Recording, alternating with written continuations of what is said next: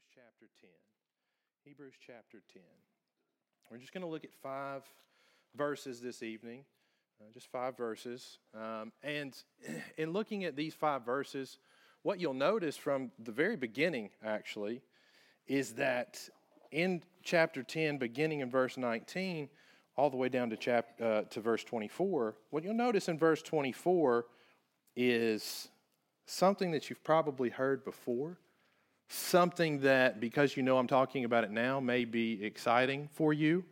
Uh, because if you look at verse 24, it says, Let us watch out for one another, or let us consider one another, to provoke or to stir up love and good works. Now, you see those words and you may get excited because you're thinking, He is about to give us permission to provoke people. He is about to give us permission to stir people up. I have been wanting to say some things to some people for a while. I'm excited by this. Before you get too carried away, we are going to try to walk through the whole context of these verses and try to put it in its proper place, okay? So let's read together, beginning in verse 19. Verse 19, it says, Therefore, brothers and sisters, since we have boldness to enter the sanctuary through the blood of Jesus, he has made or he has inaugurated for us a new and living way through the curtain, that is, through his flesh. And since we have a great high priest over the house of God, let us draw near with a true heart in full assurance of faith, with our hearts sprinkled clean from an evil conscience and our bodies washed in pure water. Let us hold on to the confession of our hope without wavering, since he who promised is faithful. And let us watch out or consider one another to provoke or stir up love and good works. And of course, verse 25, which I'm sure you're all familiar with, not neglecting to gather together as some are in the habit of doing, but encouraging each other, and all the more as you see the day approaching. The letter of Hebrews uh, and I believe I've, I've talked to, about this before, but the letters of, of Hebrews is written to a group of Christians who are facing intense persecution. Now, this is uh, not the type of persecution that we may think about. This is not someone making a comment or not inviting you to a get together because they know you're a Christian. This is persecution in the sense that if someone knows that you are associated with the way, you could be put to death. You could lose your family. You could lose your job. This is the type of, when you say persecution, this is actual perse- persecution. And when the believers, the, the, the believers that are being written to here in Hebrews, while they may have been excited to follow Jesus initially, this fear has come in and started to choke out that initial uh, joy, maybe that initial excitement. And it went from, yes, I'll follow Jesus, to, I'm not sure if I can. I'm not sure if I can risk it. I'm not sure if, if I can be associated with him. This time in history in, in Rome uh, is a time where just the persecution is, is just, it's, it's disgusting. The things that are happening to Christians are almost too difficult to talk about. And it's against this backdrop that the, writers of, the writer of Hebrews is, is writing to these people. And he's trying to encourage them. He's saying things that, if you look at chapter 10, verse 32, remember the earlier days when, after you had been enlightened, you endured a hard struggle with suffering. Or verse 39, we are not those who draw back and are destroyed, but those who have faith and are saved. So, what the writer of Hebrews is trying to remind this group of is yes, you initially followed Jesus. You initially had so much excitement and passion in following Jesus, and now this persecution has started. Now it has become difficult to, uh, to even be associated with the household of faith, God, all of those things. And the writer is trying to remind these Christians remember, we're not ones who draw back. He's saying, don't pull back now, don't give up now but persevere. Continue on in the way. Continue to pursue Christ. Remember all of those times that Christ has really helped you withstand those sufferings, withstand that persecution. And so the writer of Hebrews is, is doing uh, their best to communicate this to these, these scared and afraid Christians that you don't have to take a step back, but that you can continue to lean into the gospel. You can continue to pursue this relationship no matter the cost. Now, in the verses that we have, I think we can split them up in a couple of different ways. But the way I want to do it tonight is if you look at verses 19, 20, and 21, I think you'll see the truth that the writer of Hebrews is offering to these people that is supposed to be the basis of this encouragement. And that's where I want to start the basis for this encouragement. So, as we walk through verses 19 and 20, it says, Therefore, brothers and sisters, since we have boldness to enter the sanctuary through the blood of Jesus, he has inaugurated for us a new living way through the curtain, that is, through his flesh. And since we have a great high priest over the house of God, then it goes into 22, 23, and 24, which is what you do in light of these truths. So I just want to look at these truths real quickly. Starting in 19 and 20, we see that because of who Jesus is and what he has done, we have a relationship with God. The writer of Hebrews is starting kind of at the beginning and saying, you have a relationship with God. But it's not as simple as just you have a relationship with God. The writer of Hebrews is calling back to a time, you can think of the tabernacle, you can think of the temple, where there was a great high priest. And what did that high priest do? There was one day, the Day of Atonement, one day a year that that high priest was allowed to go into that holy place, whether it be the tabernacle, the tent, that they had in the wilderness or the temple, there was a place, one room in that place where they went to make sacrifices one day a year, and only the high priest was allowed to go in there. And that high priest would enter into that room through a heavy veil, heavy curtain, and he would step through that veil, step through that curtain, and he would have a basin, a bowl of blood, and a hyssop branch and he would take that blood that was shed from the sacrifice, he would dip the branch in, and he would begin to sprinkle that blood on, depending on whether it was the tabernacle or the temple, the Ark of the Covenant. The representation of the people of Israel's sin, essentially. And as he sprinkles that blood on the ark, it's showing that blood is shed to cover those sins. And that priest went into that place to do those things with a rope tied around his waist. Because if the sheer presence and glory of God was to kill that priest, I don't see many volunteers to go get him. Uh, it's not something like, okay, I'll go get him. No, it's one of those things where we've got to pull him out. Like, that's it. We're not going in after him. So they, they have this all set up because God is so holy and he is in this system only there to see that sacrifice made on that day. And that was what the high priest did. But when the high priest was finished on the inside, he went out to the people, all the people who had gathered around, and he took that same branch and that same basin and he sprinkled it over the crowds. And the idea was that that blood was now covering them as well. And so the, the author of Hebrews is using that temple picture, using that picture of a high priest who would make a sacrifice for the people to remind these Christians, these persecuted Christians, of their uh, representative.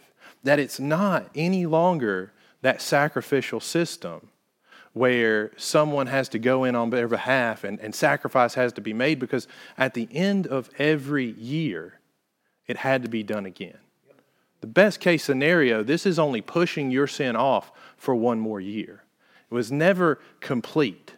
And the author of Hebrews in verses 19 and 20 is reminding the people that's not the way it's done anymore. You don't need a priest. You don't need a sacrifice every year. You don't need someone going beyond this veil to offer sacrifice up to God because that veil is gone. That veil has been torn. The author of Hebrews in, in verses 19 and 20 even describes that that veil was Jesus' flesh, that somehow when Jesus' body is broken, that that veil is torn. And it's torn from top to bottom, which we don't talk about often, but is so important. It's not, it's not torn from the bottom up. It's torn from the top down. It is a work that God has done. And so the author of Hebrews is trying to remind these people you now have a relationship with God. You now have access to the God of heaven, not one day a year through a priest after a sacrifice, but because of the work and the person of Jesus Christ. You have a relationship because of what he's done. By placing your faith in Jesus, you now have that relationship. And he's trying, I think, to get the people of Hebrews back to those basics, back to that fundamental, to say, look, when the, the curtain is torn, when Jesus is crucified, Matthew tells us that that curtain is torn top to bottom. It's, it's, it's one of those things, it's not just, and this is one of the things that, that we have to talk about, it's not just the complete and perfect sacrifice of, of Jesus that deals with sin just for a year, but for forever. It is a finished work, it is a complete work. So they have access to God by faith because of the work of Jesus. But we said this is a letter of encouragement. So, how exactly is that supposed to encourage the people? Just returning them to those basics, saying, You have a relationship with God because of Jesus. This is probably something these people know. So, why is that an encouragement? How is that an encouragement? I think what the author of, of Hebrews really wants to get across is you have a relationship with the God of heaven. Not because a priest went in on your behalf, but because God came down in flesh and died for you. That's the reason you have a relationship with God. And those sins are completely and perfectly and forever paid for. And if you are right with God because of the work of Jesus and the faith that you put in Him, if you're right with God, it does not matter who is against you. It does not matter the circumstance. It does not matter the issue. It does not matter the problem. Because guess what? Because you have access to God, because you have a relationship with God, you can go to Him anytime about anything for any reason. So if you have that type of, of, of relationship, that type of access to God, then all of the circumstances, all of the stuff that is, that is outside, all of those things that are, are weighing in on you or are pushing in on you, you can take those to God. That is an encouragement to know that we do have a relationship with God because of what God has done for us, which makes it even more secure because it's not bottom up, it's top down. He did the work. I'm just trusting in that work. To have that assurance and to have that relationship and to know I can go to him for anything had to be an encouragement for these believers. But the author of Hebrews takes it one step further in that next verse, verse 21. Since we have a great high priest over the house of God. From Aaron to the time of Jesus, I believe there were 80 some odd high priests. And none of them ever, ever get the title great high priest. Great high priest. They're high priests, but apparently they weren't great. He, I think, I think what the author of Hebrews is trying to get across is this great high priest, this Jesus, he's the type of representative you want.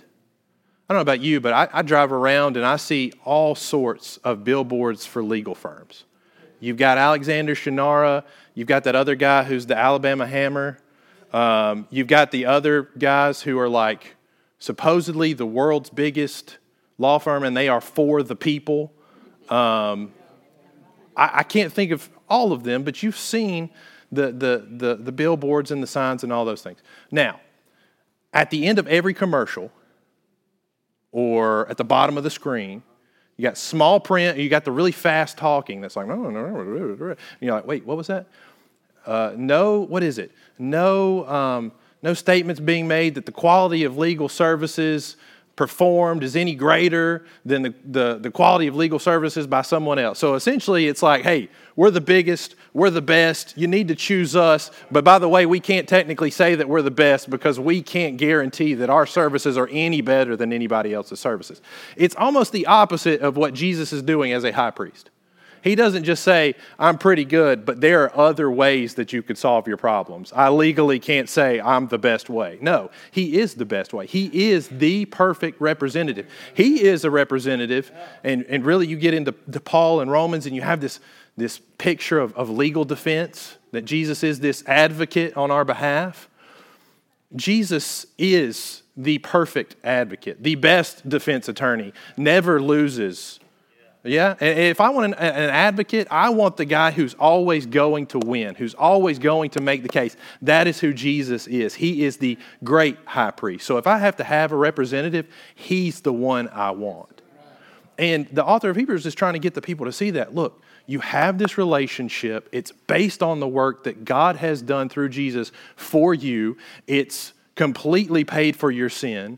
It is something that He did, so it's not something that you could mess up or lose. It's something that He is still doing for us as an advocate, as a representative, as a great high priest. And because He is Jesus, He is a perfect representative. He is never going to fail in His representation. And that, to me, is an encouragement. So I, I, know it had to be an encouragement to those people who heard in the, in the, the, during the persecution and the times that the Hebrews faced. So you have these pictures of Jesus as the perfect sacrifice. Jesus as, and this is something else to talk about. As he, he talks about that he has made a new and living way through the curtain we oftentimes, when we come to Scripture and, and as we read Scripture, if there's a word we understand, those are the words that we usually gloss over, right? I understand the word new. It's not really anything new to me. It's, it's one of those things where new means different. It means something that came after, something else that's older. I, I see that word and I'm like, yeah, I get it. It's a new way. And, and, and in some sense, Jesus is a new way. There's an old way, there's an old covenant, there's an Old Testament, there's a new commandment, there's a New Testament. I get that he's new in that way, but when you look at that word, it's not just communicating new. It actually translates, and this is very strange, it, it translates freshly slain. And it's the idea that a sacrifice is fresh. And so the author of Hebrews says, by the way, this sacrifice is new, it's fresh. Kind of a weird thing to say. It's fresh. The author of Hebrews is making the point there is no expiration date on the power of Jesus. There is no expiration date on the work of Jesus. It's just as powerful, it's just as fresh as it ever was. And not only, and he goes a step further, not only is it fresh, not only is it still powerful, it's living. He may have died, but he is not still dead. It is a living sacrifice, which seems like one of those juxtapositions like jumbo shrimp, how are you a living sacrifice? It doesn't make sense. If you're a sacrifice, aren't you dead? The, the, the point the, the writer is making is this is a living sacrifice. This is someone who was sacrificed, who was dead, but is no longer dead, has risen, is alive. So this sacrifice is fresh, it's still powerful, it's living, it's active, it's new. All of those things are true about the sacrifice. All of those things are true about who he is. He is that perfect advocate. So all of these truths are laid out to encourage the people of Hebrews, and then there's instructions that follow. There's instructions that follow. Beginning in verse 22, the, the writer begins to tell them what they should do in light of these truths. So you have this sacrifice that has completely changed everything. There's no longer this sacrificial system. It's all based on Jesus. He's now an advocate, and he's a perfect advocate, a great high priest. All of these things are true. And then there's instruction. And it comes in verse 22 as instructions to draw near with assurance. Draw near with assurance. The writer goes back to that priestly image from the Day of Atonement that we talked about. And he talks about drawing near. Verse 22 let us draw near with a true heart in full assurance of faith, our hearts sprinkled clean. What the writer of, of, of Hebrews is reminding us is that we can draw near. Why can we draw near? because our hearts are being made different. That priestly image is one of him going in with that blood and sprinkling it over the ark to show that sins have been covered, and then going out to the people and sprinkling over the people. And the people, it would have gotten on their clothes, and they probably would have been glad to have gotten it on their clothes, to have that sign that, that the blood was shed, that it is covering them. But that work was on the outside. The writer of Hebrews is making it clear the work that Jesus is doing in his sacrifice, the blood that he shed, the blood he shed is not just on the outside, it's in the inside. It is affecting the heart. It has sprinkled the heart clean. It is actually changing the person from the inside out. And because you're being made new, because you're being changed from the inside out, you can draw near with assurance. Because it's not based on man, did I make enough sacrifices? Did I do enough things right? Have I been a good enough person? Those aren't the things that give us assurance to draw near to God. If they are, we'll never feel like we have the ability to draw near. There's always going to be some sort of doubt or fear, something that's going to keep us arm's length away from the Lord because we think we're not good enough. But it's not what we do, it's what He did. And what He did can transform from the inside out. It actually affects the heart. And because it's the work He's doing, because it's uh, affecting our heart and changing us from the inside out, that's what allows us to draw near with confidence. But it's not only drawing near for this, this, this full assurance and having our heart sprinkled clean, but He goes on to say, from an evil conscience and our bodies washed in pure water. So he's given us that priestly image again. And I, I, failed to mention this, but the priest would go and make a sacrifice for himself first. He had to make sure his sin was dealt. Then he would go and take this ceremonial bath. He would, he would essentially wash himself, put on all his priestly garments, and then go into uh, the Holy of Holies. And the idea was because he made the sacrifice and because he was washed clean, he was ready to be presented to God. The picture here is that when our hearts are sprinkled clean, when those bodies are washed, essentially what it's getting at is it's not just the sin that's dealt with, but it's the guilt and the shame and the fear that come with those things.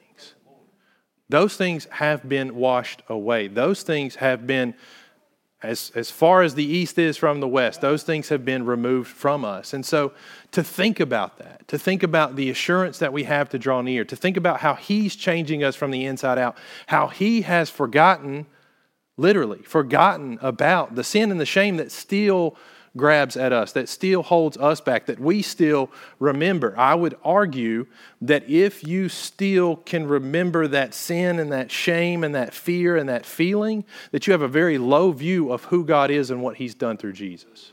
Because if you're still holding on to that sin and that shame, you're essentially saying, I'm not so sure that it was washed away.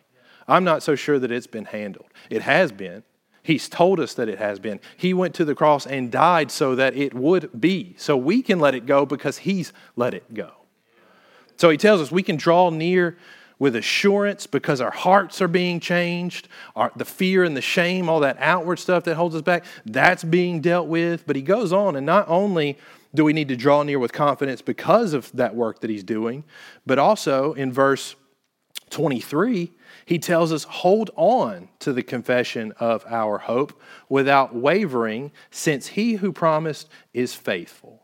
Since he who promised is faithful. Now, the picture here is one of really a ship that has set a course.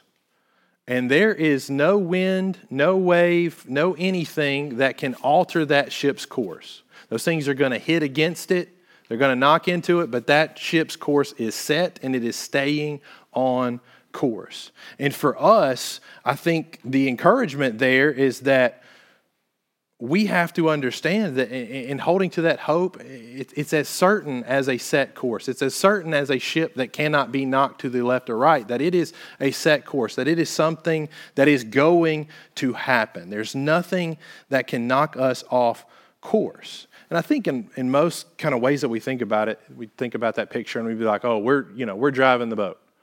Um, and, and he set a course and we're doing our best to, to, to stay on it, to hold it. That's not really the picture. The picture would be that he is driving the boat and I'm just on the boat. And I, I see waves coming, I see rocks out there, and I'm thinking to myself, we are not going to make it. We're probably going to hit something, but he doesn't let it happen the, the course is set and those things are sure. And so while I may see things and think, oh, I don't know about this, he's not thinking that. He knows that it's set. So the call here is to, to hold on to the hope that we have in the Lord. And it's important to say it's not about your grip strength. It's not about your ability to hold. The call is to hold on to your hope. But that's not the end of the verse. That's not where the writer leaves us. He says, what? Hold on to the, our confession of hope without wavering, since he who promised is faithful. It's all about him. He is the one who's faithful. He is the one promised. So, as much as I'm called to cling to Him and to trust Him, I've got to understand that all those times that I can't hold on, He's holding on. Because He's the one who's promised and He is the one who is faithful. And then the last instruction that He gives us, and this is the one that you're probably all excited about, uh, the, the moment you've all been waiting for stir one another up. Let us consider how to stir one another up. How do we provoke one another? Well, this is uh, it's a loaded word. I mean, there's a there's a lot that goes into this. This is a word that does mean provoke, that does mean to agitate, that does does mean to challenge. Um, ironically, if you go back to Acts and you look at Paul and Barnabas, and their disagreement over John Mark, their sharp disagreement, it's this word. It's the word for stir one another up. So, how can a word that talks about two people having opposite thoughts on an issue and getting really passionate about it and going against each other, how can that type of word be good for us? How do we even approach that? What do we do with it? And I think we've got to understand, we, we've got to just admit some things first. And I think the first thing that we have to admit is that our faith, our following of the Lord, our walk with the Lord is not a solo pursuit.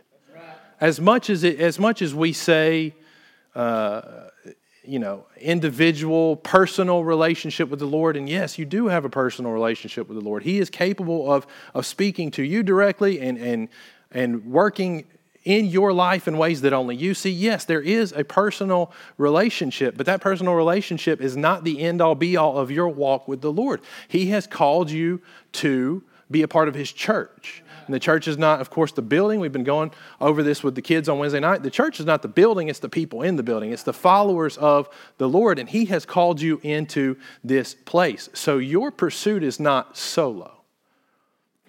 Now, you all know, I'm guessing, that Thanksgiving's coming up, the holidays are coming up. You all are going to see your family.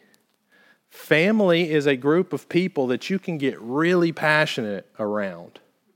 Um, I don't know if you guys have like no fly conversation. Like, we don't bring that up at, at Thanksgiving, you know, save that for some other time. We're trying to have a nice dinner. We're trying to be a family. Don't bring up, you know, there's like a list. Don't bring up politics. Don't bring up this. Don't bring up that it's one of those things where when you're in those relationships with people that you really care about and, and, talk about things that you really care about, there is the ability to get really passionate. The ability to get really passionate.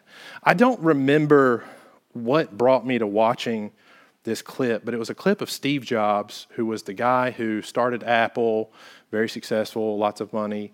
Um, he was he was talking to somebody. They were interviewing him about, hey, what made you a good leader? And he tells this story, and I can't remember if it was just a friend that he knew or a family member or what, but the guy was a tinkerer. He was kind of a, you know, just would find stuff and put it together. He, he could build anything. And he said, I, I, was, I was at his house one day, and he wanted to show me something that he had put together. And I walk in, and I'm in this room, and he said, It's, it's a coffee can, and there's some little motor, there's some sort of rubber cord type thing. He's like, I don't know what it is.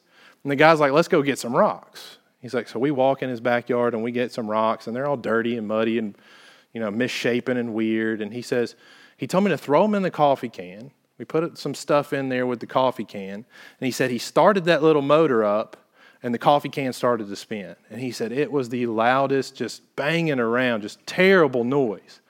And he says, we talked for a little while, and, and he said, well, well, we'll give it some time and we'll go back out there. He said, we go back out there the next day or something, and he opens that coffee can and he said, Those rocks were the most beautiful rocks I think I had ever seen. Completely polished, beautiful colors, just had completely changed. And he said, I realized then that when people who are passionate about things bang up against each other, rub up against each other, he said they have the ability to produce something beautiful in one another. He said, just like those rocks are banging around, and there's, he said, it was loud. There's conflict. There's, there's things happening. They're, they're, they're banging around. He said, what it produced was beautiful.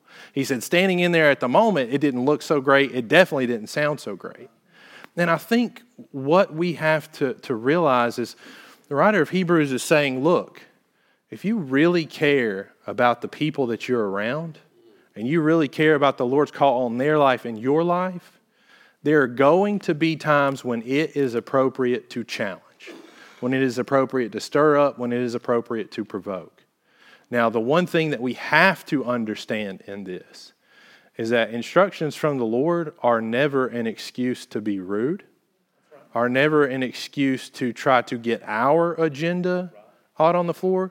So this is we're talking about a challenge that is because you care for someone else, their walk with the Lord, what it, you know, your own walk with the Lord, those types of things. We're talking about a challenge that is trying to produce something in someone's beautiful, not just for the sake of banging around and, and making a lot of noise. So I think that's something that, that we've got to that we've got to get in get in our minds first. Now look at what he says in in verse 24. Let us watch out for one another, or let us consider one another to, to provoke love, to stir up love and good works. That's the point. First and foremost, you have to consider other people. It's not a solo pursuit. You have to look outside of yourself. You have to look outside of, of the things that you're going through. You've got to have that perspective that says, I'm trusting the Lord to handle everything else. And if He's handling everything else, if He's the perfect sacrifice, if He's the perfect advocate, if all those things from verse 19, 20, and 21 are true, then I can let Him handle those things. And I can then take and look outside of myself to other people and say, How can I minister to them? If I'm trusting Him to handle those things, it frees me up to look around and see what I can do. And it's considering one another, but it's also this idea of what? Stirring them up for what? Not just to provoke them, not just to make them mad, not just to shame them because you think you're doing something better than they are, but it's for love and good works. It's so that they can grow in their relationship with the Lord and so that they can essentially get more involved. And he only gives us, the, writer of Hebrews only gives us one example of this. And I wish he gave us more examples. I wish it was a different example because I don't want to talk about this. But um, the example he gives is not letting people neglect to gather together as some are in the habit of doing, but encouraging each other all the more uh, as we see, the, as you see the day approach. So the stirring up of one another is, is good it's producing some things. It's certainly contextual. It's not just let me hurt somebody or, you know, it's not that's not what's happening. It's for a purpose. But then the example he gives is hey, there are some people who aren't coming to church. Don't let them neglect to gather together. Now, I'll say this their context is just a little bit different than ours because these people aren't coming to church because there's the possibility that they could die or their family could die or they could be arrested. That's a little different than like, hey, I just don't want to or I don't feel like it, that kind of thing. So that that that part is different. And I'm not going to harp on this. We've talked about this before. People have mentioned it Sunday evening service, attendance, all those things. I'm not going to get into it. All I'm going to say is this, and this is my challenge to you.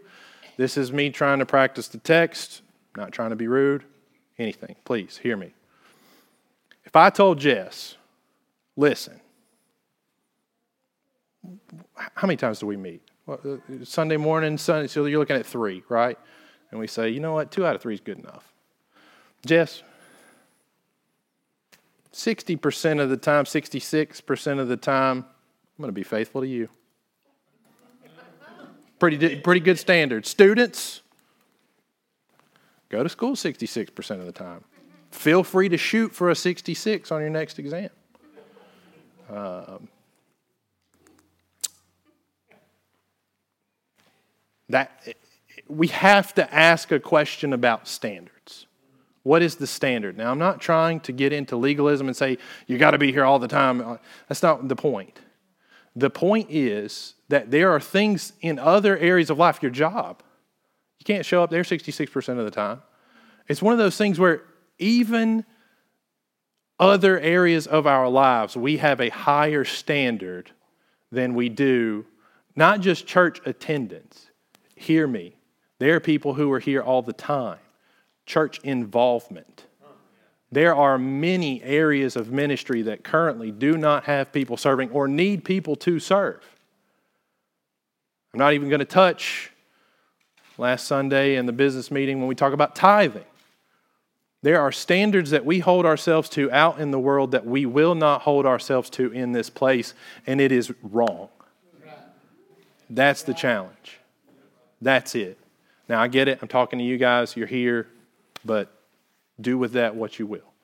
Um, that's, that's the challenge. We cannot continue to go along with standards that we wouldn't even use in other parts of our lives when it comes to the things of God. We, we should be different here, if not anywhere else. So, as the, as the, the writer of Hebrews is, is, is, is trying to communicate to these people look, I understand you're being persecuted. I understand that it's dangerous. I understand that it's difficult. But remember who you are following. This is the God who came down from heaven to sacrifice himself to make a way for you to have a relationship. And that way is still powerful, that way is still fresh, that way is still uh, living and active.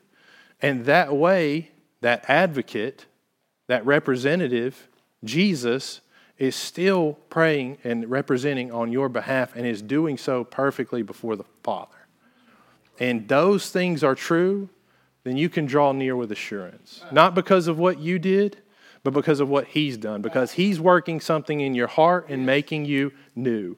You can draw near because the fear and the guilt and the shame that comes with sin has been dealt with. You can draw near for those things. You can hold fast.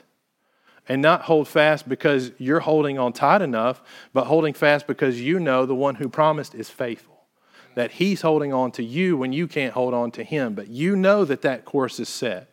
You know where things are going, and you're going to hold on tight. And for the last thing, we're in this together. And we should care enough about one another to, yes, sometimes it's going to get passionate, sometimes it may provoke, sometimes it may be a challenge, but if it's done with the mindset and the heart that I want to stir them up to love and good works, that I'm even considering them, looking outside of myself and saying, I want to make them better because I love them and I love the Lord. I want them more involved because I love them and I love the Lord. And frankly, we need them. And that, that gets at really the, the, the final question. And that is, why are we here anyways? Talk to the kids about this. Why do we go to church? What's the point? They came up with some pretty good answers. Their, their answers were we come here to worship, we come here to fellowship, and we come here to learn. That was the three things that they gave me. That we want to learn more about who He is, that we want to be together in fellowship, and that we want to take time to make the most of Him, that we want to worship Him. So, why are we here? If we're not going to hold ourselves to a, a standard, if we're not going to pursue Him, if we're not going to look out for one another, why are we here? We should be here for those things to learn, to fellowship, to worship. I, am here because I need to be. This comes to no shock, hopefully, no shock to you, but I need help. I'm not perfect. I need people to challenge me, I need people to hold me accountable. I want to do the same for other people. I want us to care about one another that we are willing to do that. And it, oh, it's going to be loud. We're going to bang together. We're not going to, it's going to, it's going to cost some, you know, it's okay. It's okay. It's going to be uncomfortable. It might be new, it might be something we've never done. But if it produces in us what He's trying to produce in us, if it produces in this place what He's trying to produce in this place, then it's worth it. It's worth it. Let's pray. Dear Heavenly Father, God, thank you for this time together. Thank you for those who are gathered here. I pray that uh, the words that you have given me uh, have been edifying and helpful. I pray that you would help these things to, to be heard in the right way. I pray that you would help us to apply these things to our life, that you would help us to know so certainly who you are and what you've done for us, and that know that we can approach you, that, that we have access to you, that we have a relationship with you because of what you've done through Jesus, but that we can approach you with assurance, that we can come to you with anything, that we can hold tight and know that you're holding tight to us, that you're faithful. I pray that you would help us even as we think about challenging one another, that you would help us to do that in the right spirit, do that in a way that honors you, that shows concern for other people, and ultimately strengthens this body. Help us to uh, apply these things to our life. Help us to be faithful, dear Lord, and we'll give you all the glory and honor for it. All these things we ask in your Son's name.